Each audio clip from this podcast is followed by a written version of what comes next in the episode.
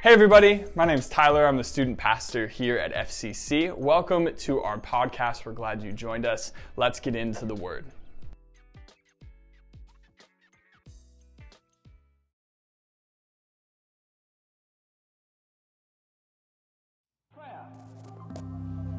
All earthly things with earth will fade away, but prayer grasps eternity. But I'm convinced of this God does not hear prayer, He hears desperate prayer. Prayer is not a position whether you knee east. Prayer is not a position, it's a disposition. You get to the place where you'd rather sweat, you'd rather weep in His presence than laugh in anybody else's presence. You'd rather God whisper a secret into your heart that breaks you somebody give you the prizes that all the world covets. Prayer is almost the greatest human privilege that we have.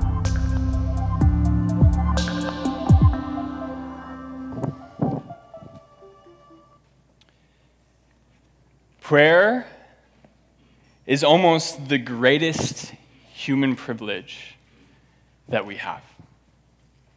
I love that line. Prayer is almost the greatest human privilege that we, excuse me, that we have. But I wonder, when we think about prayer, when we, when we think about the act of prayer, I wonder if we treat it as such.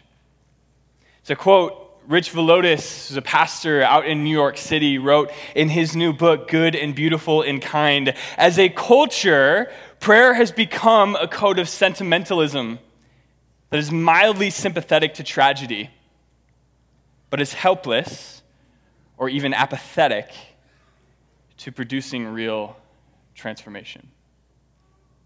In other words, man, are we actually seeing the act of prayer as something that is powerful and a God breathed gift to humanity? Or do we often use it at best to sugarcoat hard things, passively believing in its power? I know that I have been there, I, I am there often.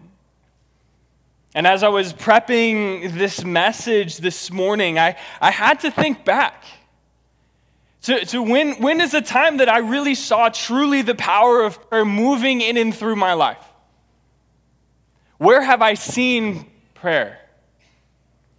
And I thought, I thought back to it, and, and one moment stuck out to me and came to mind. I was in college and my grandfather wasn't doing well. He, his health was declining, and I was very close to, to my grandfather. I, he lived in Colorado. I was down here in Arizona, and so I was making plans to make a trip back up to Colorado to see my grandfather for the final time before he passed away.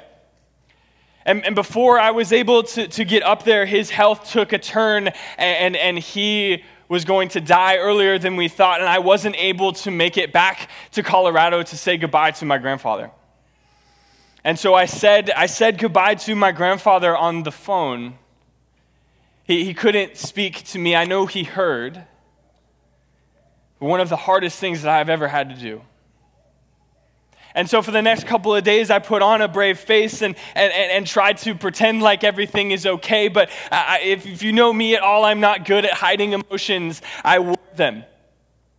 And so I was going down to the cafeteria for dinner one, one evening, and, and I sat down at a table of my friends, and I just clearly was not doing well. And they asked what was happening, and I told them. And immediately, one of my friends, Adam, grabbed my shoulder and he said, Let's pray. And friends, he prayed a prayer over me that I will never forget. It was the, the manifestation of the person of Jesus existing right there in that space. As Adam prayed over me, I felt empathy as I wept in the presence of Jesus and my friends. Church, that is the power of prayer. There's something powerful in both the human and divine connection of prayer. And prayer is designed to connect us and other people to something greater. It is a point of relationship, of empathy, of healing, and of experiencing God's presence. That is prayer.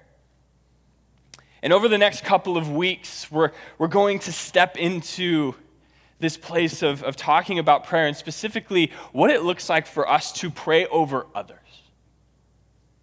How do we pray over others? How do we reflect the heart of God when we pray over others?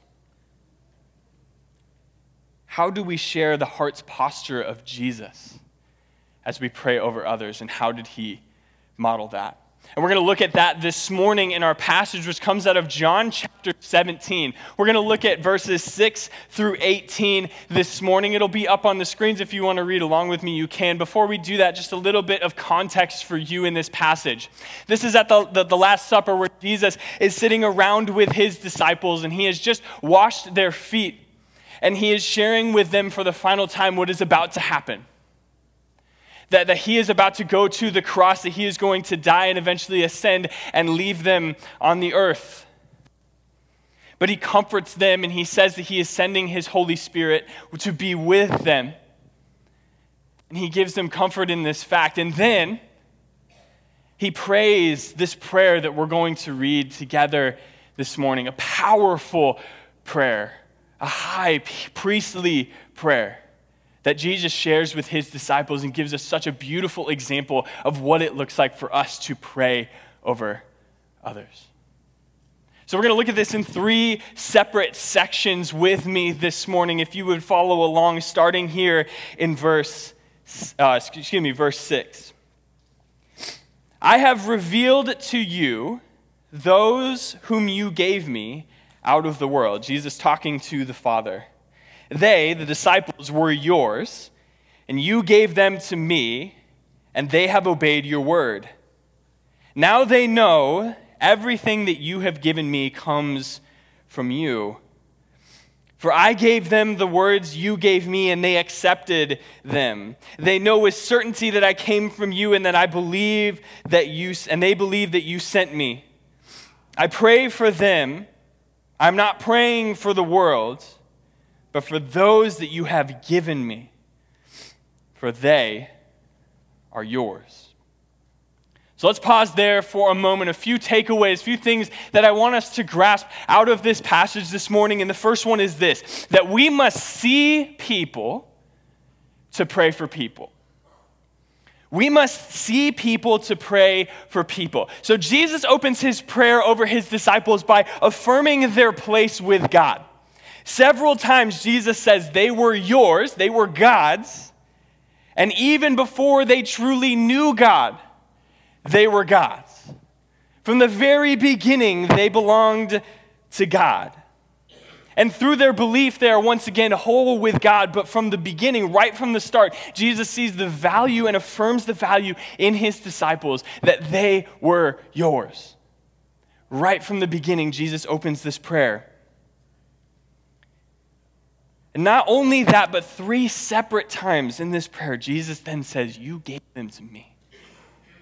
He says, These disciples that, that were yours, you have now given them to me.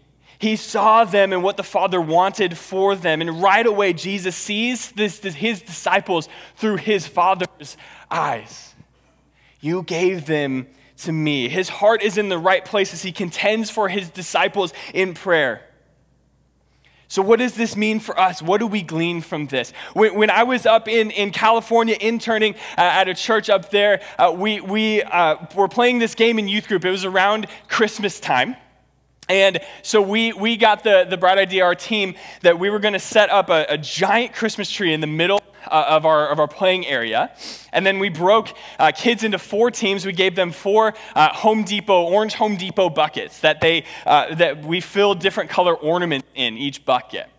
And the idea was that kids would stand behind a line and they would take turns taking an ornament and throwing it at the Christmas tree to try to get it to stick. Welcome to youth ministry. and the game was going great The game was going great. Kids were having a good time. They were laughing. They were enjoying it. Ornaments were actually sticking on the tree, which we were worried about. Things were going great. And then, welcome to youth ministry. I was looking over here at this team. I remember this moment specifically, very vividly. I was looking over at this team, and they were throwing, they're having a good time. And all of a sudden, I see an orange flash out of the corner of my eye. And I whip my head around just in time to see this orange Home Depot bucket collide with the tree. And the tree comes down, all the ornaments fall all over the ground. Game is ruined. Look over to see who it was. It's the eighth grade boys. And they were standing there, and there was one kid in particular, his hands behind his back, and he looked terrified. He looked terrified, like, what did I just do?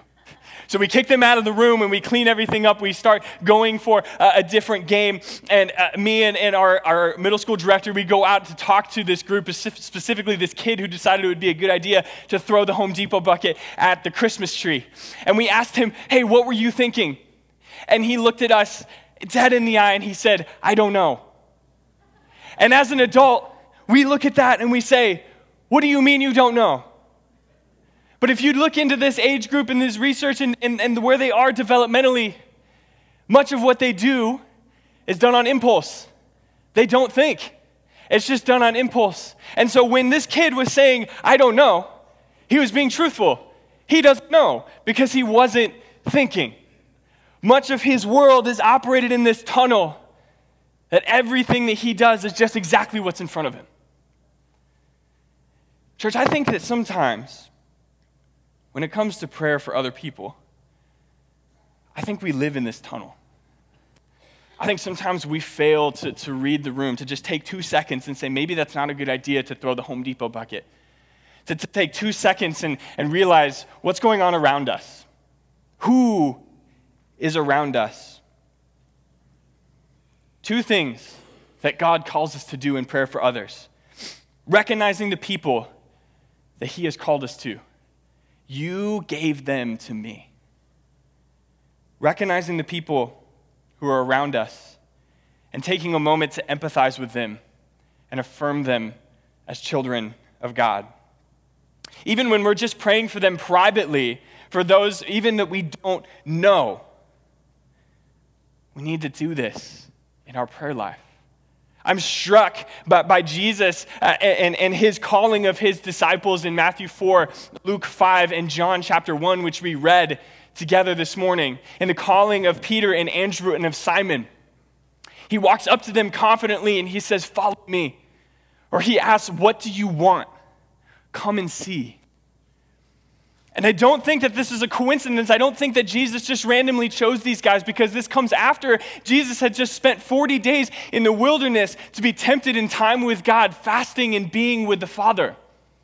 And we don't have any, any scriptural evidence of this, but I imagine that Jesus spent much time praying over those that the Father had called him to. And so when the time came, he was ready and he knew exactly who the Father was calling him to. Churches, we contend for people in prayer, whether we know them or not, whether we're with them physically when we pray or not, whether they know Jesus or not. We must practice being aware of those that Jesus calls us to and seeing them as Jesus sees them. We'll talk more about that here in a moment. But Jesus models here having a heart that sees people as we pray. Now, there's a flip side of that too, because, because Jesus, just as much as Jesus models here seeing people that we pray for, he also asks us to remember what they see in us. In verse 8, Jesus says, For I gave them the words that you gave me, and they accepted them. They know with certainty that I came from you, and they believed that you sent me. Jesus is saying these guys believe because of what they have seen in me. Everything that Jesus has done for the last three years has been an investment in his witness and his testimony to these guys. And he prays that and reflects that in his prayer to the Father as he is leaving them on this earth. So, church, let's ask ourselves this morning what do people see in us?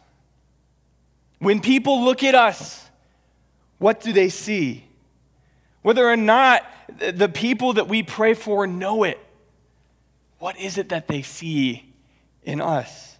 Do they see our Heavenly Father reflected? Hang on to that question because we're going to dig deeper into that here in a moment. But first, let's pick up again here in our scripture, uh, starting again in verse 10. So, Jesus has just affirmed uh, in his disciples uh, the, the worth that they have, and then he calls them that they are his, and that Jesus, uh, excuse me, that, that the Father has given them to him. And then picking up again in verse 10, he says this All that I have is yours, and all that you have is mine.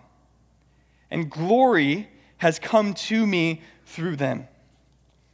I will remain in the world no longer, but they are still in the world, and I am coming for you.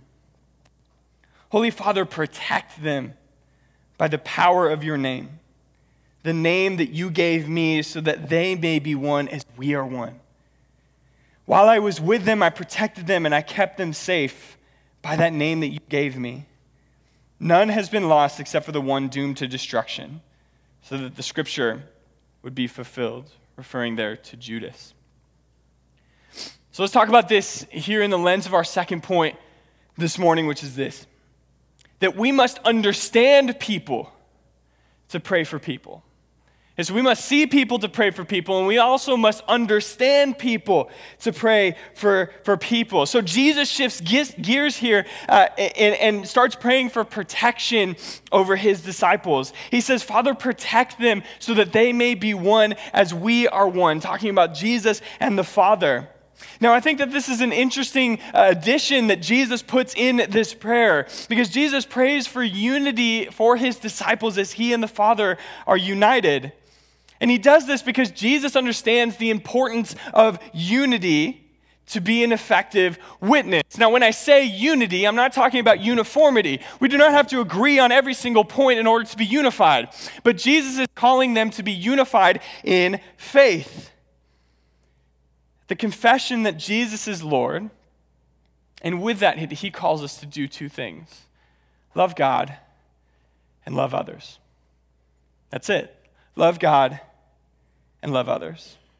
Jesus understands that the only way that his disciples will be effective in their ministry is if they agree on that point that Jesus is Lord and that they are called to love God and love others. Jesus was able to accomplish his ministry through the unity that he shares with his heavenly Father. And likewise, we as Christ's body must be unified in our love for God, excuse me, for God and for others. Jesus, in fact, actually alludes to this a bit further in this passage that we're reading together. We're not going to read this portion together this morning, but after praying for his disciples, he shifts gears and starts praying for all believers. And in verse 21, he says, I pray also for those who believe in me through their message, that all of them may be one. Father, just as you are in me and I am in you. Unity in love is clearly key for Jesus and his body. He keeps bringing it up over and over. So, how does this flush out practically in our prayers? I'm a, I'm a left handed person, excuse me, for the most part. I, I throw uh, right handed, but basically everything else that I do is, is left handed.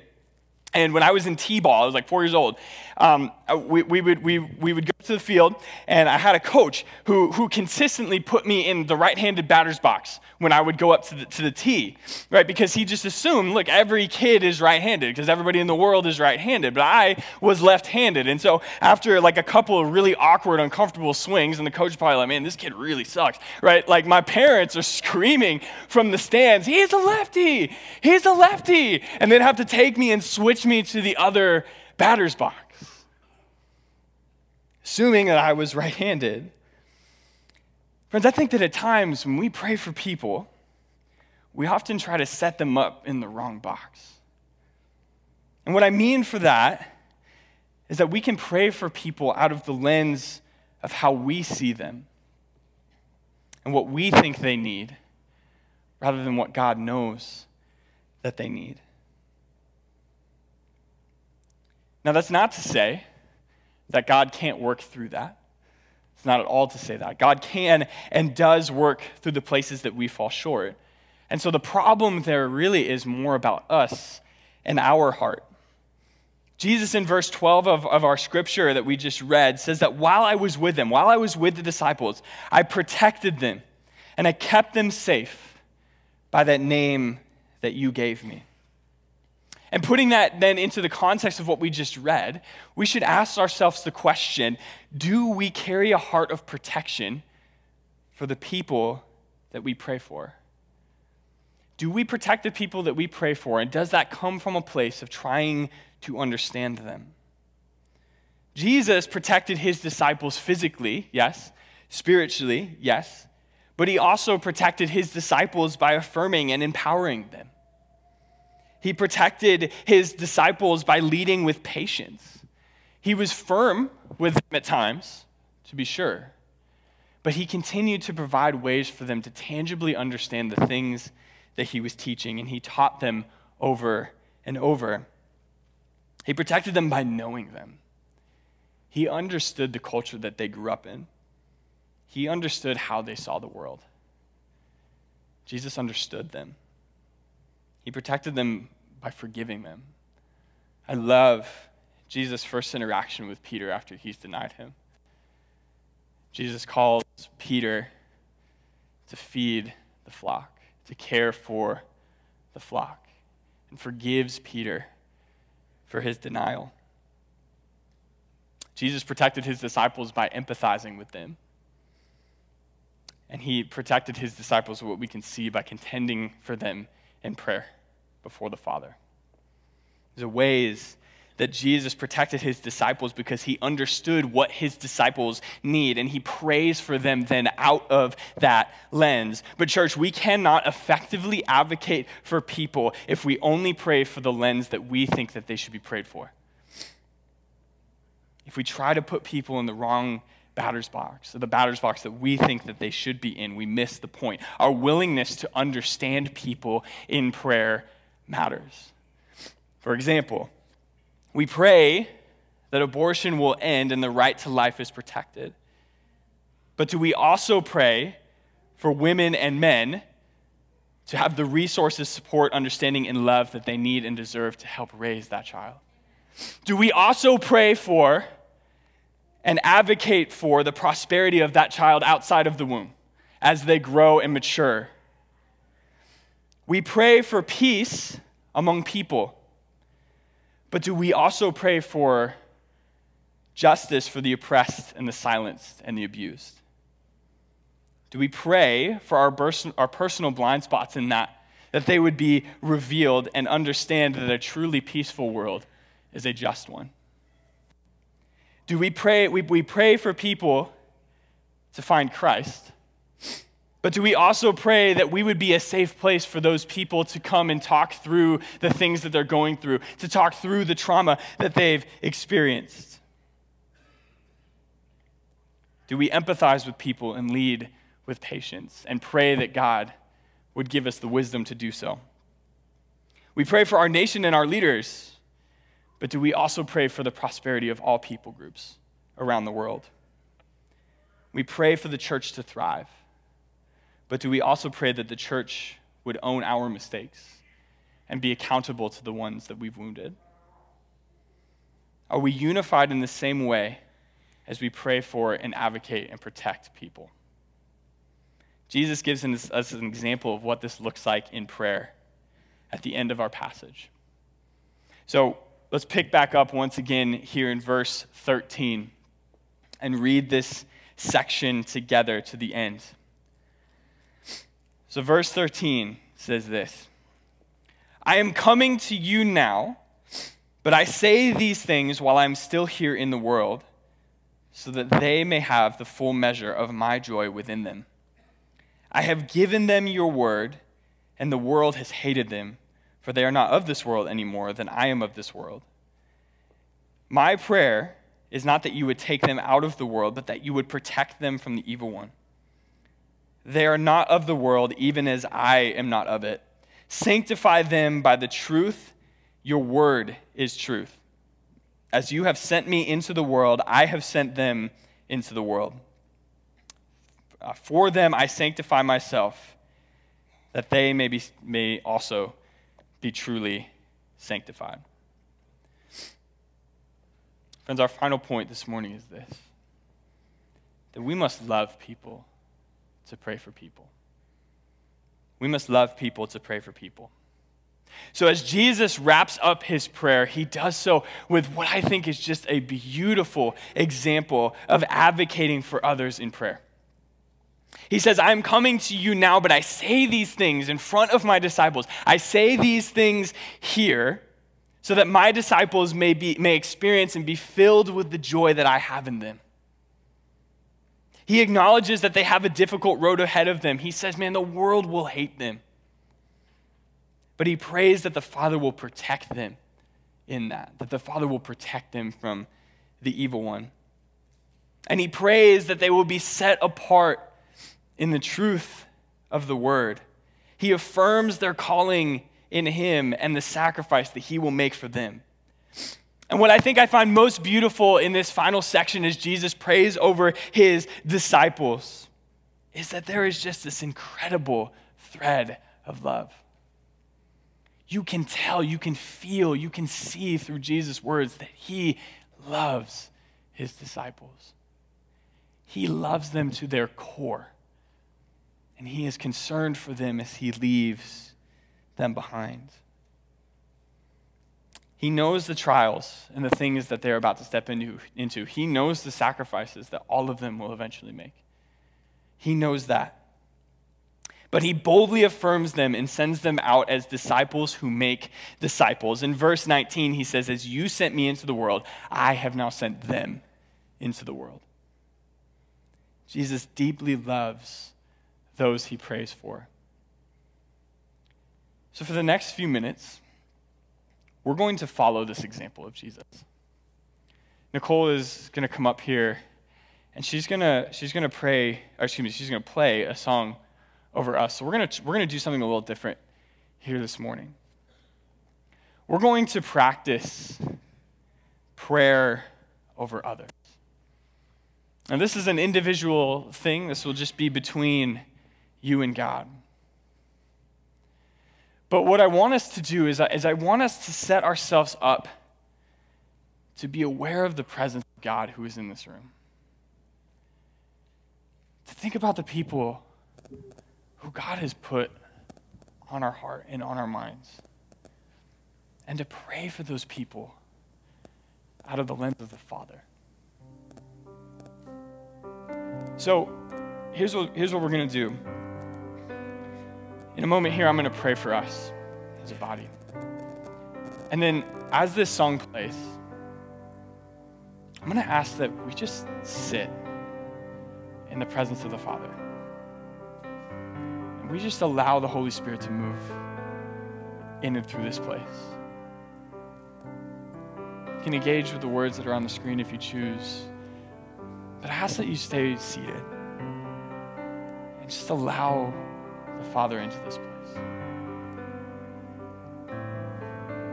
So let's still our hearts and minds. If you would put your hands out like this in an invitation, or as an acceptance rather, of the Holy Spirit in His place.